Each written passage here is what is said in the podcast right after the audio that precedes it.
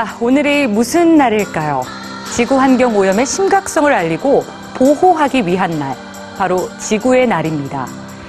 오늘 하루 우리의 초록별 지구를 위해 어떤 노력들 하셨나요? 아직 아무것도 하지 않으셨다면 간단하게 우리 집 쓰레기 분리수거 어떠세요? 우리가 평소에 무심코 버리는 플라스틱 쓰레기, 오늘은 그 위험성에 대해서 알려드릴까 합니다. 여긴 푸른 바다가 넘실대는 하와이 제도의 한 섬, 미드웨이. 많은 새가 살고 있어 새들의 낙원이라고도 불리는데요. 그런데 이곳에 이상현상이 발생하기 시작했습니다. 새들이 점차 죽어가기 시작한 거죠. 죽은 새들의 뱃속에서 나온 건 다름 아닌 플라스틱 쓰레기. 인간이 버린 플라스틱이 새들을 죽이고 있는 겁니다. 플라스틱으로 고통받는 건 비단 새뿐만이 아닌데요. 수백 년의 수명을 자랑하는 바다 거북이는 플라스틱 비닐봉지를 먹어서 멸종 위기에 처해 있고 또 버려진 플라스틱이 휘감겨서 수많은 바다 생물들이 목숨을 잃고 있습니다. 이렇게 플라스틱으로 인해 매년 죽어가는 바다 거북이는 10만 마리에 육박하고 또 바다새는 100만 마리에 달하죠.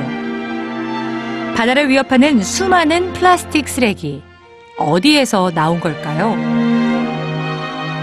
미국 조지아대 연구팀의 최근 발표에 따르면 전 세계 192개국이 매년 바다에 버리는 플라스틱 폐기물의 양은 최대 1270만 톤에 달한다고 합니다. 1997년 태평양 한가운데에서 지도에도 없는 거대한 섬이 발견됐습니다. 그 정체는 바로 플라스틱 쓰레기 더미. 무려 우리나라 14배 크기에 달할 정도로 어마어마한 양이었죠. 그리고 지금 이런 쓰레기 섬은 다섯 곳으로 늘어났습니다. 문제는 여기에서 끝이 아닙니다. 플라스틱 쓰레기들은 쉽게 분해되거나 없어지지 않는데요. 끊임없이 바다 위를 표류하며 작아지고 또 작아지죠. 크게는 0.5cm에서 작게는 나노미터 크기까지 작아지는 이 미세 플라스틱들은 플랑크톤과 같은 바다 미생물의 먹이가 되기에 충분한데요. 오염된 먹이 사슬의 시작이 여기에서 비롯되는 겁니다. 실제로 우리가 즐겨 먹는 참치나 고등어 등이 포함된 중심 해수층 어류의 뱃속을 확인해 본 결과 포획한 물고기의 3분의 1가량에서 미세 플라스틱이 발견됐다고 합니다.